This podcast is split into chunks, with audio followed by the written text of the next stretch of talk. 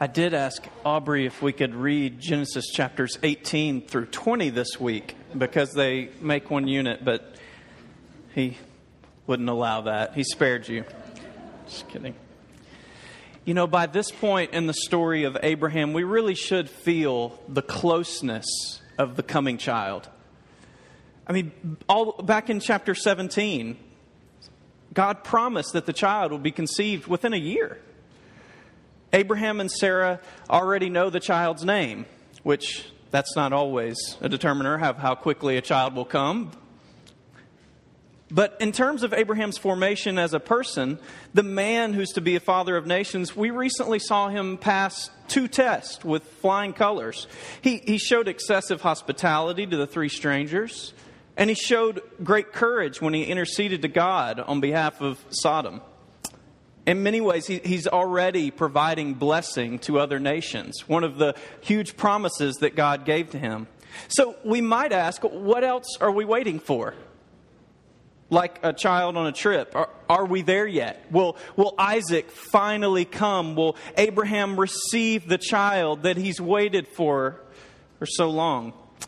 But as all of us know from Scott's reading, chapter 20 is anything but a fulfillment of promise. Instead, it really feels like a recycled plot line. A, story of Abraham before all his education and walking with God. Really, the easiest question to ask, and the question that I've uh, talked with people about even this week, is how could he do this again? What, what is wrong with Abraham? Does he not get it? How thick headed can he be? And if he is this thick headed, why would God choose him? But if we stop at that astonishment, I think we're missing something about Abraham and about what God's doing. You know, our distance and our experience, our backgrounds, make it very easy to judge Abraham. But the truth is that Abraham began, began this journey as a pagan with his own cultural preconceptions about marriage. You know, obviously, he didn't have the book of Exodus like we have, he didn't have the book of Deuteronomy nor were there marriage seminars at his local temple like we can find in our town about just about any time. And at, at this point, he isn't even receiving regular lectures in the faith. It's not like Abraham is going to church every Sunday and he's being taught the laws that he needs to walk in to be in relationship with God. He's learning to walk with God in everyday experience. This is how he is learning what it means to be a follower of God. And so, to be fair to Abraham, his understanding of marriage still needs formation. And also, when we think about it, you know, if there's any place that Abraham has displayed weakness, where he might just not have it, the clear understanding of what marriage is to be, it's really in his home with his wife. It was 20 years ago that he was with Pharaoh in Egypt. He risked Sarah's life by sending her to his Pharaoh's harem, but he kept himself from harm. In chapter 16, he took up Sarah's offer to have a child with her maidservant. As one writer notes about Abraham, whatever his beginning virtues, Abraham seems, to say the least, clearly inept in the matter of women, wives, and marriage. I'm sure that very few of the men here can relate to that. But here's the bigger problem of all of it Abraham is the new Adam. He's the future father of multitudes of nations. As we've said, he and his family are God's answer to all that is wrong in the world. And like most father son relationships, Abraham will pass on to his son what it means to be a husband. But Abraham is an extremely bad husband. How will God teach him what it means to be a husband?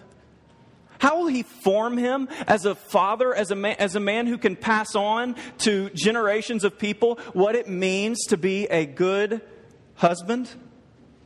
Surely the fact that a, a, similar event like this has taken place, has happened before, has something to do with it. I'm sure that many of you can think of lessons in your life that it took multiple times before you finally got it. If you can't think of that, ask your spouse or a friend and they'll let you in on it. You know, a great deal of Abraham's life has been about his education, learning a new way of living as a servant of God, and growing in the faith that's required to live in that. And that's what's happening here. God is forming Abraham. And the first way that God is forming him is by changing his understanding of marriage. Abraham needs to learn that his marriage relationship to Sarah is the primary human relationship in his life. As we all know, Abraham's felt okay on, on, multiple occasions to refer to Sarah as a sister. In fact, we hear in this chapter that he's asked Sarah to live by this rule ever since God called him over 20 years ago. And he even gives the justification. You heard the slight change in Scott's voice as he read this section that Sarah is actually his half sister. Again, these details clue us in that Abraham's view of marriage, it, it, probably wasn't shaped by focus on the family or American law. But throughout the story, we find that God doesn't see it this way. God doesn't see it the way Abraham does. God doesn't see options of designating Sarah his wife. You know, in verse 3, God comes to Abimelech in the dream and tells him he is about to die. And the very reason he's about to die is because Sarah is married. You know, it's easy to think, well, this is a foundational story about the father of the faith. And so maybe God is just protecting this specific family. But you can't get out that way because what this passage says directly is that he is about to die because she is a married woman. God goes to great extremes to protect Sarah and to rescue her from this harem based on the single fact that she's married. This entire event serves as a way of showing Abraham that the husband wife relationship is the primary relationship, the primary human relationship in his life. The half sister thing is a poor attempt at justification. It doesn't work because the marriage relationship trumps every other relationship. It trumps friendships, it trumps every other relationship in the immediate family, it trumps a job, it trumps everything. Abraham needs to learn that it's primary. And then he also needs to learn that it's exclusive. By passing her off as his sister, he invites another man to enter into the intimacy with his wife that only he should have access to. Evidently, he sees it as part of the price. Pimp out your wife, but keep your own life. Sounds like a line from a Dr. Seuss poem, doesn't it? But by, by threatening Abraham's life, God shows Abraham that adultery is extremely evil. Sorry. By threatening Abimelech's life, God shows Abraham adultery is extremely evil. There's, there's no reason to do it, even if it would cost your own life. And in fact, adultery itself could cost a person death. That's the punishment for adultery. God says, if you keep Sarah, Abimelech, you will die. After Abimelech pleads innocence to God, God tells him, It was I who kept you from sinning against me, therefore I didn't let you touch her. To touch her is obviously a euphemism for sex. God makes it clear to this pagan king that sex with Sarah, the married woman, would have been a sin against him. And the pagan king Amazingly, he gets it. When he confronts Abraham, he picks up the same language. What have you done to us? To his entire nation. How have I sinned against you that you've brought this guilt on me and my kingdom? You've done things to me that ought not to be done. Even Abimelech recognizes that Abraham has almost caused him and his nation to fall into a great sin. Friend, it does not matter the reason, whatever justification you've tried to put on it. If you're having an affair, if you're considering it, it's sin against God. It's not about you. It's not about your spouse. It's not about the other person in the relationship. It's sin against God. It's against the very design of creation. Will you turn from it? Will you repent? from adultery. To the married people in the room, will you listen to this story? Will you listen to what God is teaching Abraham? That marriage is the primary relationship, human relationship in your life. Listen to what I'm not saying here. I'm not saying that single people miss out on the primary human relationship. You see, marriage becomes a primary human relationship when a person gets married. We could do a whole other sermon on that. But in this chapter, what God is teaching us is that for the married person, marriage is their primary human relationship. I'm not going to talk about the wife also being your sister thing this morning. If you need to talk about that, Aubrey is always available to speak with you. But in terms of the relationships you value, the ones you spend the most time on, and the ones you guard, is your marriage primary? You know, it's so challenging to prioritize our marriages when our lives are so busy, there seems no space. We're trying to do a good job of raising children or maintaining our home and uh, maintaining our lives outside the home of work and other things. We're trying to be hospitable, as Aubrey has encouraged us, as the passages have encouraged us to do. And then there's not space to just be husband and wife together. You know, Abraham tried to replace wife, the category of wife, with sister as if sister was okay. But it's not. One way to think about this is in terms of the role you primarily ascribe to your spouse. You know, in the busyness of life, when we're just passing each other, spouse becomes the dad or the mom or the one who does the honeydews or doesn't do the honeydews. But what this passage teaches us is that we need space in our lives in which we relate to one another I'm not crying, excuse me. just, just as husband or just as wife. We can't sacrifice that part of our relationships. And you know, part of what's happened in this story is Abraham, as Sarah's husband, is supposed to be the one who protects her, who guards her reputation. Instead, God has to rescue her for the second time from a pagan king. And surprisingly, oddly enough, the pagan king ensures her reputation is protected by giving significant wealth to Abraham. You know, God is teaching Abraham a very different type of husbandry than what is often critiqued of patriarchy. He isn't teaching Abraham how to tell his wife what to do. Rather, what God's teaching Abraham is to be a devoted husband who sacrificially cares for his wife, her safety, her reputation, her sexual purity, and whatever else might come in life, in marriage. Men, do you care sacrificially for the needs of your wife? How do you respond when you're inconvenienced by your wife's needs. Marriage is a lot about inconvenience at times. How do you respond to that? Wives, when your husbands try to care for you, even if they do it poorly at first, do you reciprocate that care with love and respect? Or do you immediately tell them how they can do it better?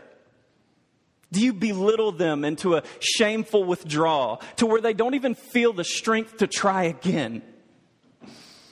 You know, we so often, as husbands, need you to be gentle with us, but we don't want to know that you're being gentle with us. and we don't want you to know that you're being gentle with us. It's part of the it's part of the marriage.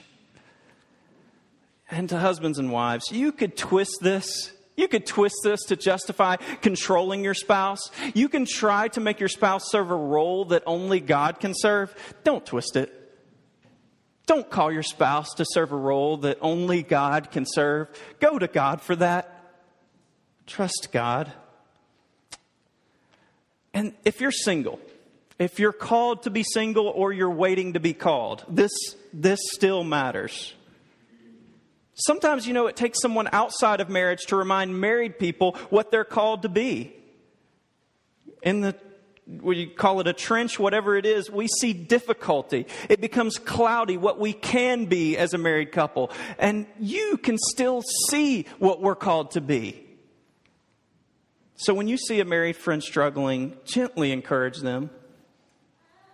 pray for your friends' marriages, the marriages of those sitting beside you. We're in this together. This is a family thing. So that means it matters to you. It should matter to you. You know, Abraham has to submit to God's way of marriage. But this is going to take faith. He has to learn to lay down his life for his wife, something his culture never taught him. He has to learn that his wife's servant can't be a substitute wife. And so now, God not only needs to form him in his understanding of marriage, but he also needs to form him by calling him to a greater faith. Abraham needs to have faith in God's ability to preserve his marriage. Abimelech asked Abraham, What were you thinking when you did this? And Abraham sa- says, I did it because I thought, there is no fear of God at all in this place, and they will kill me because of my wife. It's almost funny that he says it at this point in the story. He's oblivious to the idea that God could do such a thing as he's done with Abimelech and his people. What God has done is really quite astounding. The last pagan place we heard about was Sodom, where the men tried to rape the visiting angels.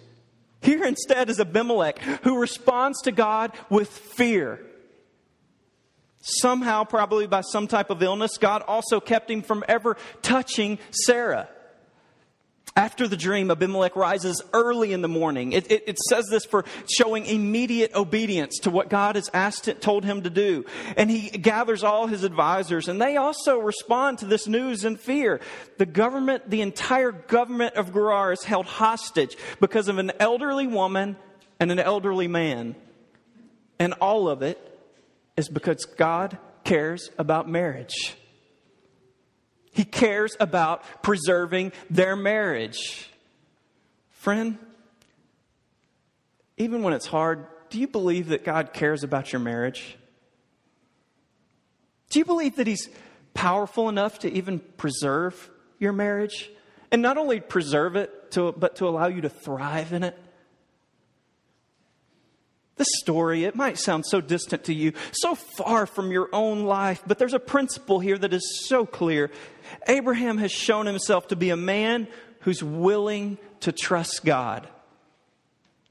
He's willing to learn and grow. He's weak in his understanding of marriage. That's also clear. But God doesn't give him over because of that. He doesn't forsake him. Instead, he works with him. He educates him in this understanding of marriage. And then he's going to teach him to live in it. Will you, friends, husbands and wives, will you take a step toward one another in your marriage, believing that God will meet you there? That God will shape you through your marriage for good? And that He can even bring joy in your marriage, a tough marriage. It'll be painful, but God will be there. You know, there are some of you who feel like you're the only one working on your marriage. You're the only one who's really in it. And you know, while we wait for God's final renewal of everything, that, that's frequently all too true. But will you fight to the end? You know, people are stubborn, but God is also powerful. We never know when an absent spouse might finally listen to God's voice. Will you pray? Will you ask God what it looks like to trust Him with your marriage, to have faith in Him regarding your marriage? Abraham needs to have faith that God can preserve it. Abraham also needs to have faith that God's way of marriage is best. His way of dealing with Sarah is a habit. We, have already said that. He's asked Sarah for the last 20 years, anywhere we go, will you tell them that you're my sister? It's second nature. It's built into him from a culture that had a distorted view of marriage. He has to entirely reorient the way that he thinks about his relationship to Sarah as her husband. And as we said earlier, Abraham's learning through experience. God's definition of marriage is being revealed to him slowly, but it won't be put into law for hundreds of years. Abraham will have to walk this out in faith. He'll have to live it by faith. You know, in our culture, there was a clear conservative definition for, of marriage for a long time, but that, that definition has been swept away. It's eroded. To believe that marriage is between a man and a woman, that one husband and one wife should sacrificially love one another for all their lives, and that adultery would be wrong. You know, believing this will more and more take great faith. Great faith. It won't be in our nation's laws or in our culture, but God will still call us to live by it. Friends, will you have faith that adultery is wrong? That it does tear people apart, but the secrecy involved sometimes, the risk, the romance of it painted by Hollywood, it makes it so alluring sometimes, doesn't it? And all, along with that, our culture says very little against adultery.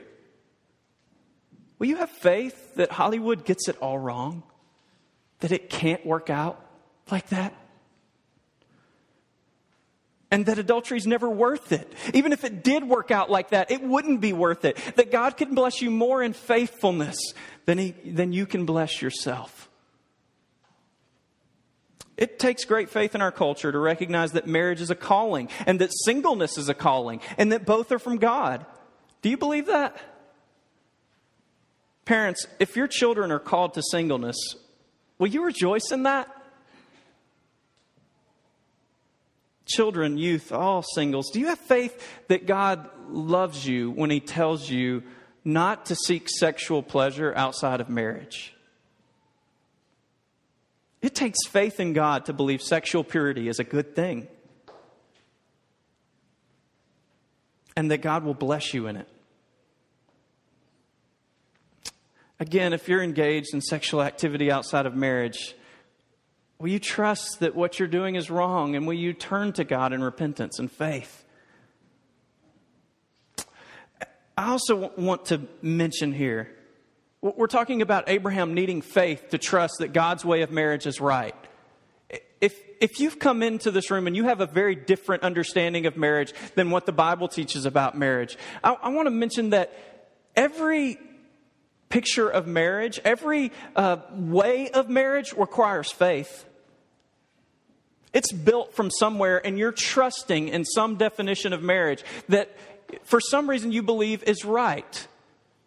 And I would challenge you to look at the definition of marriage given by the Bible a man and one woman for life who sacrificially love one another and are faithful to one another. And then, whatever other definition that is, I would challenge you to compare those and to see why your definition of marriage is better than the one that the Bible tells us. The definition of marriage that the Bible gives is a foundation for society, is a foundation of living life in the way that God has created the world and created us to flourish. How does your definition of marriage encourage the flourishing of all people? The flourishing of all God's creation. Every way of marriage, definition of marriage, it takes faith to live by. But why are you living by yours? We need faith to trust that God's way of marriage is right. Here's the greatest part of the story God is so merciful. So, so merciful. God is forming Abraham for marriage. He is using the trials of marriage to do that. Any married person knows it can be so difficult. God is so merciful to him, though, in the process. Again, he comes out wealthier than before. Abimelech turns out to be incredibly generous, very unlike Pharaoh. Pharaoh gave Abraham money when Abraham gave Sarah to Pharaoh. Abimelech gives Abraham money when he returns Sarah to Abraham. It's incredible, this generosity. And instead of being thrown out of the land, Abimelech tells him, Choose a place for you and your family and settle there. This trial, friends, it was never a way of punishing Abraham. It was a way of teaching him, and in that, also blessing him. Do you believe God will bless you in the trials of your marriage? No matter how rough they get. Any trial you're in, do you believe that God will bless you in the trial as He shapes you through that trial? In the end, we need to have faith that marriage is less about us than it is about God. And this is a difficult point. It's less about us than it is about God. It's a picture of the way that God relates to people. This is why, as you heard in the passage from Ephesians that Grace read to us, this is why Paul can talk about human marriage and then say, What I'm really talking about is Christ and the church. You see, Christ is the husband that all husbands should aim to be. He's always faithful, devoted husband, patient, caring towards his bride. And it's not your typical romance either. We, much worse than Sarah, in rebellion against God, submitted ourselves to a far worse ruler, not only than Abimelech, but even Pharaoh. We submitted ourselves to a ruler who comes only to steal, steal, kill, and destroy everything that's good. We submitted ourselves to Satan and the way of the world, the way of rebellion against God, and the way he designed creation. But Jesus, the true husband, rescues us by doing what Abraham should have done. He sacrificed his own life. And in his death, remarkably, he took all our shame. God caused him to rise from the dead. And when we trust in him, he restores all our dignity. You know, if Abimelech would have touched Sarah, he would have taken away her dignity. He didn't, but he still gave all these gifts to Sarah to restore her dignity, to make sure that in the eyes of all people, she would be seen as a pure woman. Here's what Jesus Christ does for you, friend. Despite your sin and your rebellion against God, He dies for you and then rises from the dead and He clothes you in His love and in His kindness and His righteousness. He restores us. So all who trust in Him can say about Jesus, His banner over me is love.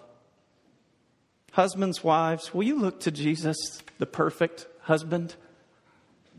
Children, youth, all singles, will you look to Jesus? No matter how great your sin is, how much you've wrecked your marriage, He's so merciful. If it's adultery, divorce, whatever it may be, He's so merciful. And He takes away your shame. If it's difficult for you to know how to look to Him, you, you can't see Him, you don't know how to look to Jesus, well, in a moment, we're going to share in the Eucharist. And I would invite you to consider looking to Jesus the time when you partake of his body and his blood through the bread and the wine. Also, find someone here through, and find Jesus in prayer with another person. In the name of the Father, Son, and the Holy Spirit. Amen.